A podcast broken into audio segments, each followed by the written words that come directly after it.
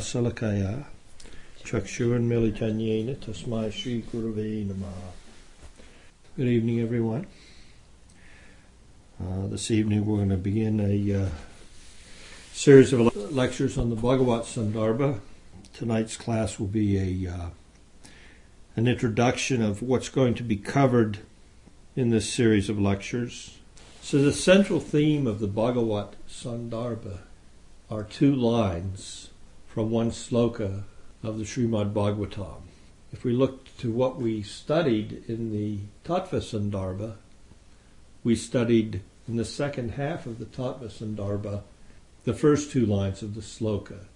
And the sloka we're speaking of is the Vedanti Tat uh, sloka from the Bhagavatam. Vedanti Tat Tattva Vidas Tattvam Yaj Janam Advayam Brahmeti Paramatmeti Bhagavan Iti Subjite. So if we look in a general way at the Tattva Sandarbha presentation, we see that this particular verse is elaborated on in the second half. Srila Jiva Goswami, in the first half of his Tattva Sandarbha, presented, first of all, knowledge to us so that we could ascertain what is a reliable source for the living entity to acquire knowledge. So the first half basically dealt with praman. What is a valid praman? Do we depend on our senses? Do we depend on inference? Uh, do we depend on uh, traditional knowledge as it comes to us from the society that we're raised in? Or is there another source? And Jiva Goswami said, yeah, there's another source, and that source is transcendental.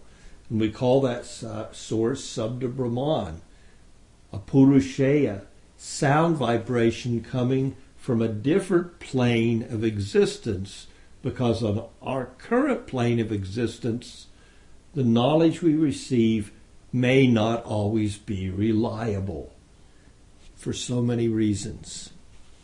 So the first half of the Tattva Sandarbha is first of first of all introducing us to the concept that there is knowledge beyond what we can perceive in the world. And that knowledge that's available to us from beyond is significant. Let us take a look at if we are going to accept that knowledge beyond what we can perceive with our senses, beyond what the culture we come into has to offer, beyond what we can logically arrive at. If we're going to accept transcendental knowledge, where should we look? How do I know what is reliable transcendental knowledge?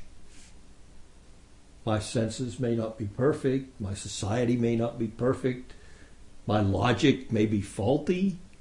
That's that's all well and good. So you're telling me there is there's a transcendental Sabda sound vibration which is beyond those defects.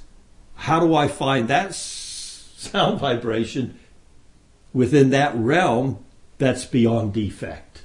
So he goes through the process of, of presenting to us what is Vedic knowledge, what are the different divisions of Vedic knowledge, and ultimately looking to Vedic knowledge, where should we look for the topmost presentation within that realm of transcendental sound vibration?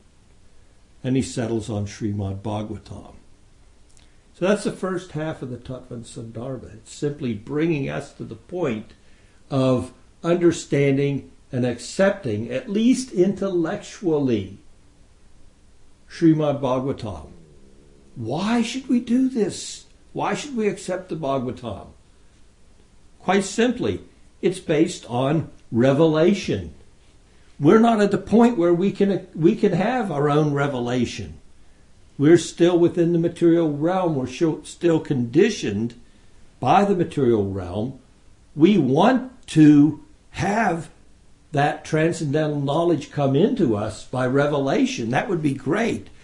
Plug me in. Give me a mantra. Give touch my forehead. Uh, give me a wafer. Give me some wine. Give me a little pill. I mean, what do I take to, to get this? Well, it's not so easy, but it's possible. And that possibility is what the Bhagavatam offers. It offers the it offers that to us by way of hearing from those who have been there and done that.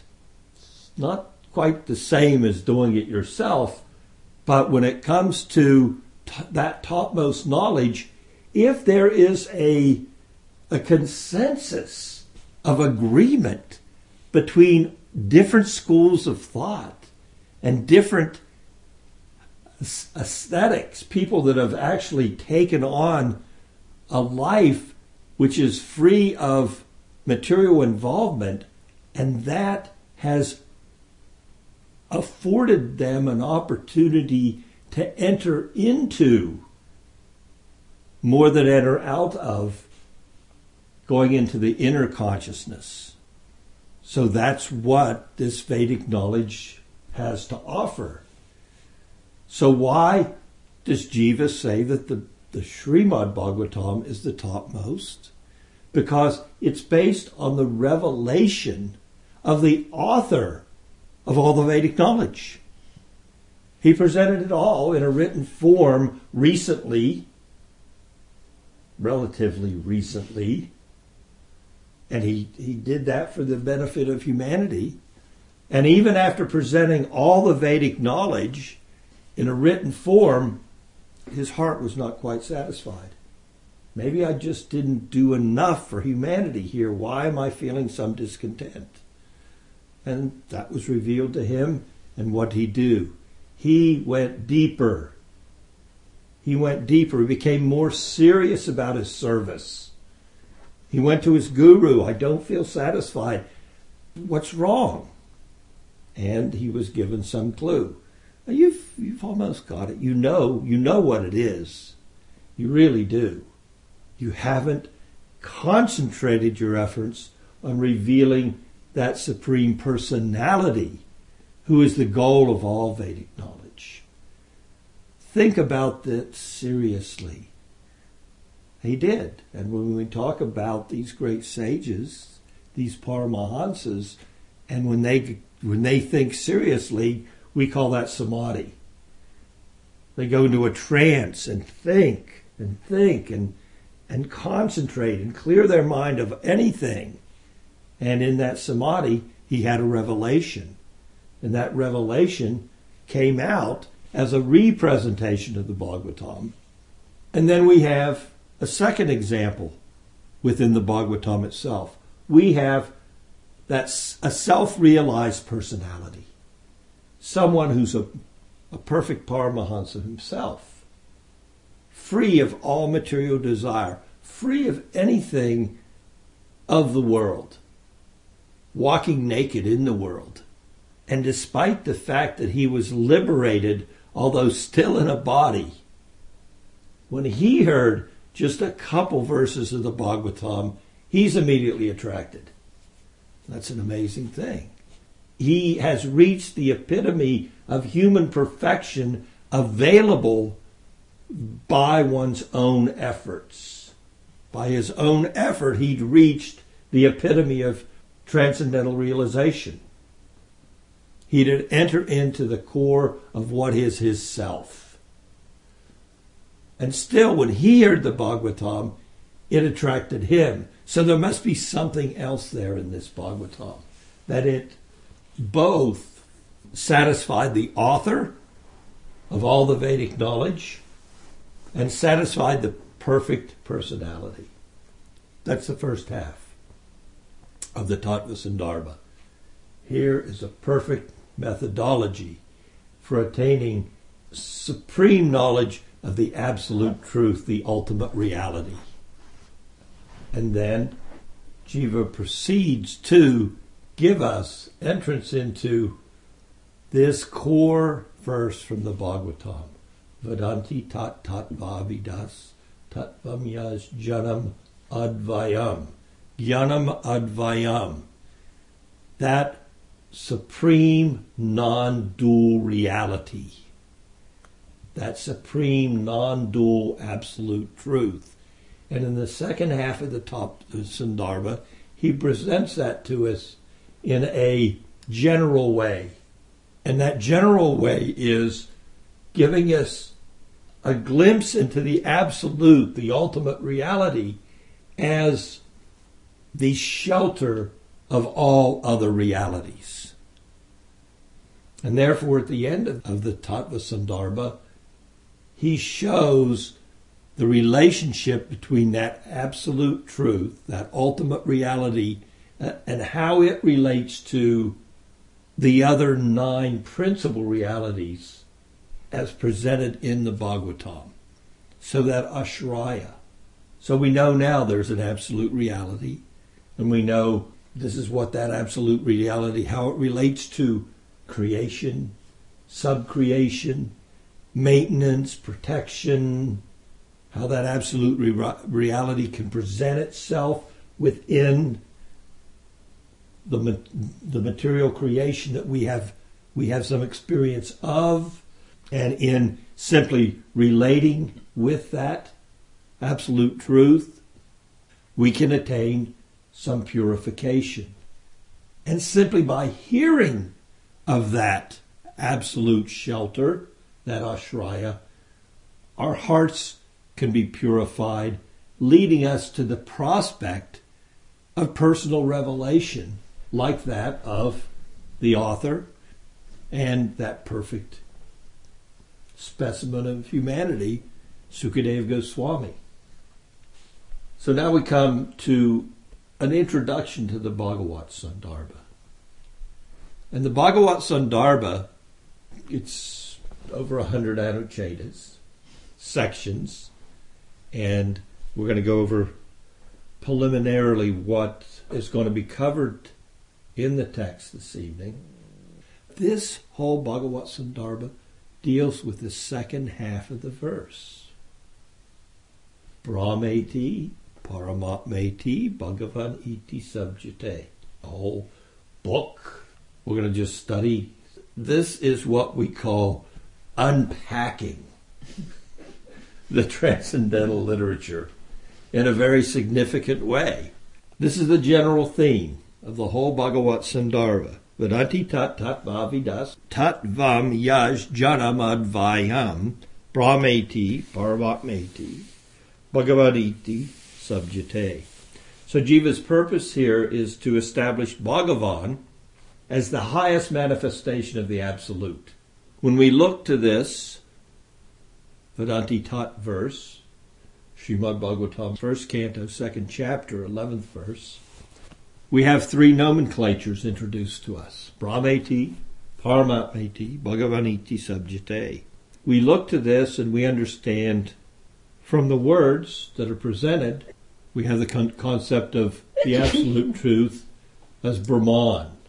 That's simply the absolute truth without, a, without any distinction between the energies and the absolute itself. No distinction. What is this conception of Brahman? Without distinctions, non dual, no qualities, quality, quality, qualityless. There's so many reasons for this conception of the absolute because it eliminates so many problems to the mind of the deep spiritual thinker. Because, for the most part, the experience of humanity, when it comes to qualities, is material qualities. So when we talk about transcendence or a level of consciousness above the material realm, when we talk about spiritual qualities, our only point of reference for qualities is what we've experienced in the world. Hot, cold, happy, sad, emotional qualities, physical qualities, tall, short, thin, fat, whatever those qualities may be, we only know of qualities in relationship to opposites. It's the nature of the material realm. It's either one or the other. So the munis, the sages, they they think, well, if we talk about spiritual, there cannot be any distinctions like that. There can't be good and bad. There can't be happy and sad in the absolute. It doesn't work. So therefore, it has to be without distinction. So there's this conception of Brahman. Brahmeti is a specific conception of what is the supreme absolute truth. Then we go to Paramatmeti. Paramatmeti accepts that there's qualities, but the qualities that are accepted in the Paramatma conception of the Supreme are only those qualities that are under the control of the Supreme within the material realm. So there's an acceptance that the absolute truth has qualities, but the absolute truth's qualities are a manifestation of his divine energy within the material realm. So, yes, there can be qualities. We can see the world around us and those that have come to this realization of the Supreme accept the world as real, but they realize there is some divine entity behind this reality. And he has provided everything that is experienced in the world. Then we come in a general way to the conception of Bhagavan. And in this conception, there is the other two conceptions are complete in that conception, and also that the Supreme has his own set of transcendent qualities that are beyond the realm of our perception or even our comprehension, except through hearing of them from those that have had direct experience, the sages, the saints, or what they've written in the scriptures or what that supreme has provided in the form of transcendent sound vibration himself. Now, one thing that's interesting when we look to these three, three viewpoints of the absolute truth Brahmeti, Paramatmeti, Bhagavan, Iti, Samjate.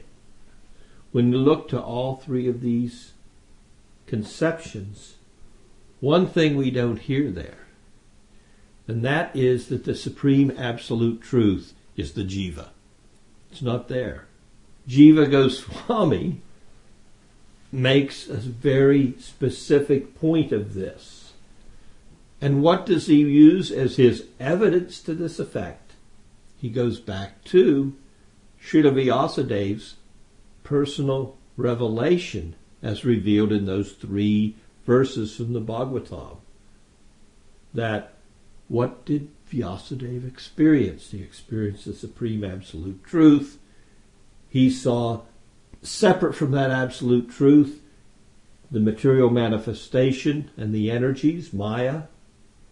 And he also saw distinct from that absolute truth the jiva, which is struggling under that other potency which stands somewhat removed from the supreme. And he also saw what? The remedial measure for eliminating the misconceptions that lead to suffering for the jivas. When we look to the absolute truth, this concept that the jiva is also the supreme it's not there. It didn't say Brahmeti, Paramatmati, Jivatmamati. That's not there.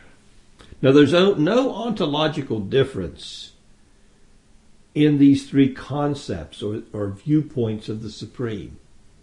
They're all valid ways of looking at the absolute truth. But the difference lies in the level of perception of the inquisitor. So our methodology, our approach, our, our spiritual sangha that's led us to serious inquiring as to the nature of being, that has formulated within various practitioners these different concepts. A simple example when we have the concept of a blue lotus. So we have a lotus, we have blue, and we have a blue lotus.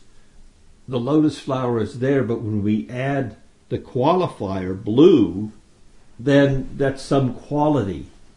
And it's a more complete awareness of the particular lotus.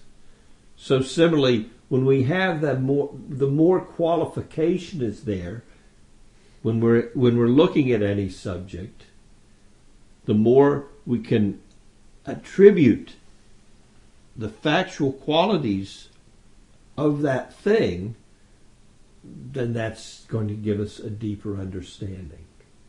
So when we have blue lotus together, that's that says, oh, we have a lotus. Well, there's all kinds of lotus. You have a blue lotus. Well, now you have a, a deeper understanding of the thing. So similarly, when we have a, the conception of, of Bhagavan, then that's inclusive of Paramatma and Brahman. So Brahman is bare awareness prior to specificity. The Sanskrit term is uh, Visesya, that which is not yet defined, without attributes. The qualifiers for that Visesana. Once we have qualifiers, then we have the absolute inclusive of, of, of intrinsic qualities. That was be Bhagavan. So the qualified entity is Visista. Visesya, without qualities, just a lotus. Visesana, what qualifies that entity, that thing. And Visista is the qualified entity. And there's no real necessity, if we look at the whole presentation of the Sandarbhas, Jiva has, has given us the Tattva, the Bhagavat Sandarbha, he's given us the Paramatma Sandarbha, then really some real specificity in the Krishna Sandarbha. Krishna's tu Bhagavan Swayam. Well, if we're going to talk about Bhagavan, let's look to this, this particular nomenclature. It entails everything and more. It entails everything that would be the absolute, absolute truth and a special sweetness that all the other conceptions of the absolute truth they don't display these qualities, these specificities of flute playing and intimate relationships with his devotees and amazing beauty. But there's no Brahman Sandarbha. right. What exactly? There's nothing to say about Brahman because there's no, nothing there. It has no no defining characteristics. It is a concept of the absolute truth that has, there's nothing to say about it because once you attribute anything to it, then you don't understand it in its pure form as presented in Vedic literature, in the Veda. There's no qualities there. So there's no need to, to write an elaborate dissertation on Brahman. It is that substance which ha- is without qualities It's only being. Well, no, if it's being, that's a quality, so it can't even be. Oh, well. Then we really get into what really is this Brahman. Jiva Goswami goes forward in this Bhagavat Sandarbha and presents what is an appropriate definition from the Vedas of this Bhagavad and presents those characteristics. The Supreme, of course, the Absolute Truth has unlimited characteristics, but there are six very specific attributes, qualities, which constitute what the Vedic literature means when it speaks of Brahman. It uh, has that supreme absolute truth that has the power to regulate. It has inconceivable potency, fame, wealth, knowledge, and detachment.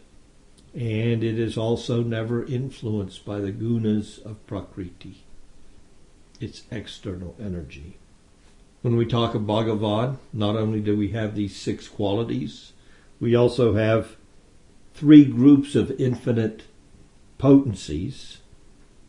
We have his internal potencies, Antaranga, or what we also commonly refer to as Swarup Shakti. We have the intermediary potencies, Tatasta, also referred to as Jiva Shakti. And we have the external potencies of Bhagavan, Bahiranga or Maya Shakti. Bhagavan, the ultimate reality, also manifests in four forms. Chit Shakti, the essential form, his Swarup, his own form. Partial self expansions, expansions of the Supreme which are partial, Vaibhava, and distinct conscious entities, jivas, or atma. And there's also potencies inherent in his external material pradhana. So Bahirangi Shakti. There is Shakti there in material elements a magnet has it's not not a conscious entity, but it has energy. So in material energies, within the material realm, there is also Shakti within the material elements. Uh, here we come into a, a, an area where different transcendentalists look at the external potency in different ways and use different nomenclatures when referring to it. So some would not attribute this as a form, this universal form, as a factual form of the absolute, because it's not permanent. It's manifest and it's unmanifest.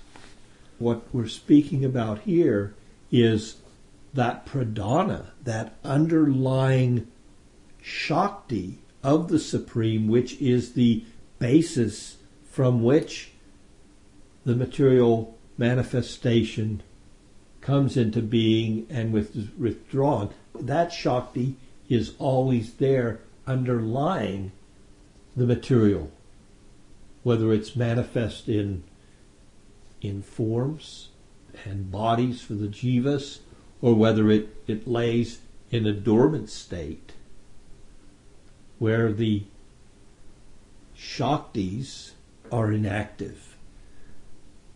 The modes of material nature become dormant for some time and then they come back to life. But they're Shakti, and we know that that Shakti is a, of the Supreme because the Vedas refer to what? The fact that the Lord glances upon that energy and does come to life. A different state from its inactive state. It's interesting to note that the Chit Shakti, comprising of the Swarup, the Vaibhava, the expansions, and the Jiva, is always antagonistic to the Maya Shakti. What do we mean by that nomenclature? One reveals knowledge and one covers knowledge. One is revealing, the conscious is revealing. Well, that makes sense. Consciousness what? Consciousness reveals, and unconsciousness covers over.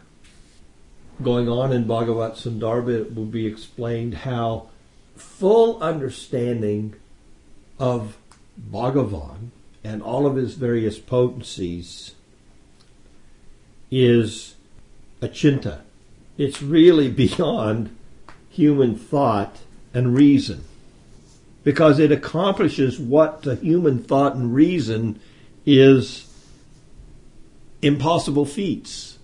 Things happen within the material realm we can't wrap our mind around. Even the scientists now, now they're they've entered so deeply into understanding the nature of matter, they've come to a point, even themselves, where they're they're a little bewildered with this. They've come and okay, it's we, the deeper and deeper we go, we eventually come to this point where we refer to it as what is the nomenclature? Quantum mechanics, quantum physics, and it doesn't seem to follow any rules of logic. At one time, it seems to work in one way, and then at another time, it seems to work an entirely opposite way. To the scientists, this is like, whoa, wait a minute. they have a hard time with that. This achinta, it's inconceivable. This quantum mechanics, it's inconceivable. Is it a particle or is it a wave?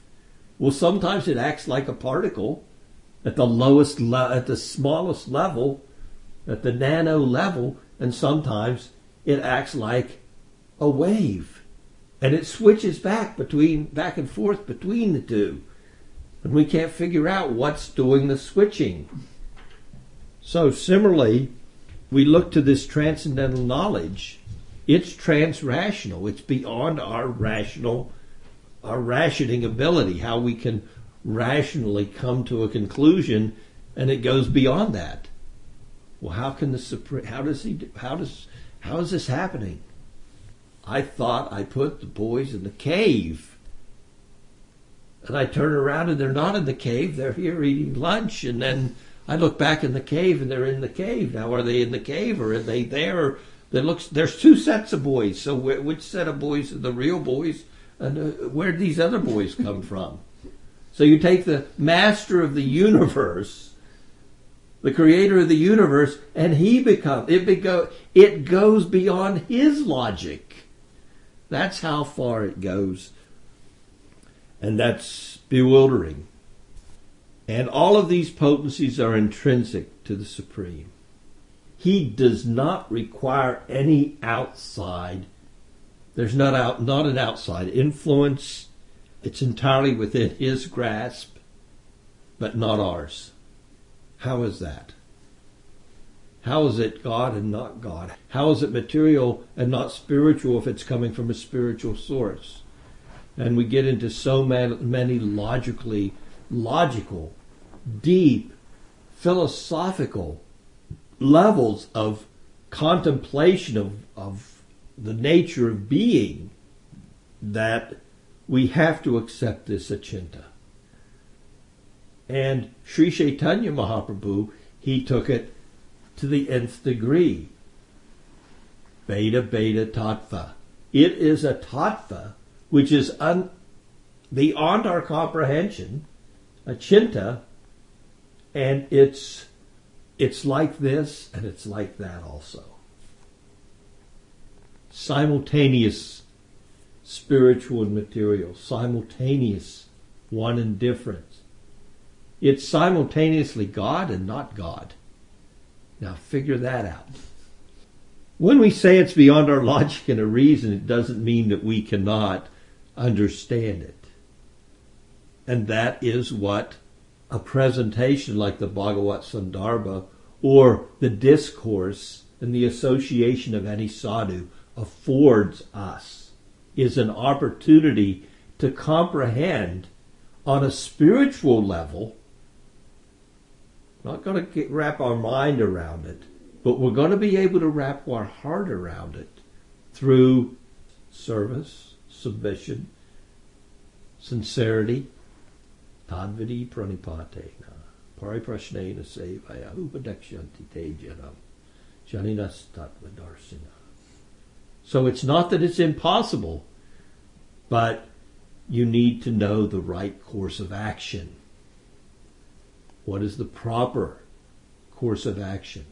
A book like Bhagavat Sandarbha gives us a foundation for that kind of proper understanding, gives us a, a, a bit of a window into how deep, if we want to enter into understanding the nature of our being and the nature of the absolute truth, this will take us there.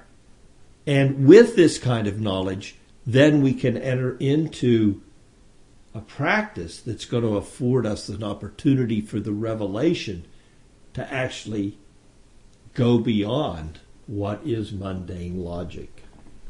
Uh, another thing that will come out is all of the Supreme's potencies. They have distinct personalities, names, and forms. All of his energies Maya Shakti, Lakshmi, Radha, this is a dynamic that that just he even has a, he has a weapon, and his weapon is a personality that makes his leela just exciting. You have God, and He has all these energies, and they're also themselves expansions of Him who have their own distinct personalities. Stop there. Any questions? Yes. Uh, would you say that Bhagavan has four? Yeah. Well, he has his Swarup. Um, what was it? Jiva and the Vaibhav. Was there three or was there a fourth one? The material energy itself. Oh. What is that? His form or his, what was it? It has a form, mm-hmm. And that form is manifest or unmanifest, and that Shakti is uh, again one of his. We call that pradhan. Mm. So it's manifest and unmanifest. That's why I said that one's a little. That one various transcendentalists look at differently, and some would say well, we don't look to the universal form as a form of the Lord. Mm. No, we as as Gaudias may not look to it as a form of the Lord the way we look at the other forms of the Lord, but we look to the totality of what is that Shakti, and that is also a form of the Lord, in that it's manifest or unmanifest playground for the living entity in separation from Him. As we go forward into the Paramatma Sandarbha, we'll find what is the real reason behind the material manifestation being manifest. Why does it even need to be manifest? And again, it centers around Krishna's relationship with his devotees, and only that. The rest is incidental. What does that word sabdyate mean? What it indicates is what is revealed in these words, Brahmeti, Paramatmeti, Bhagavan iti sabdyate. They're all describing the same absolute truth. The only thing that's different is the words. Sabdyate, sabda. So the words are there to designate the different levels of understanding and appreciation for the absolute truth. They are not pointing to a distinction in the absolute truth itself, but they're pointing out a distinction in a, in, a, in the way that that absolute truth is appreciated according to the spiritual inquirer or worshiper or school darshan, school of thought. Yes. So like Jiva Shakti and the Maya Shakti are considered his form, but they're also his energies. Um, I'm guessing that um, I think it's just a terminology that's being used in that section. And then, yeah, because this Swarup Shakti is not mentioned, but I was thinking it's just kind of maybe included in Bhagavan. Well, that's a different, again, a different nomenclature explaining a different, something different as far as the internal, Mhm. the marginal, and the external. And then we talk about specific forms or manifestations, expansions of that supreme absolute truth. So that supreme absolute truth displays a form which is perfect and complete, which we look at as, as the source of all other forms, but there's no source in that it's all a Mm. So they're all there always. But when we look to the form, there is the complete form, Bhagavan. There's a less complete manifestation of that transcendent entity. So these Vaibhav forms, they are they are also completely transcendental, but they don't display all of the characteristics at the same time the way Bhagavan does. Then you have the the next marginal forms, which are the Jiva Shakti. These are also we are expansions of the Supreme.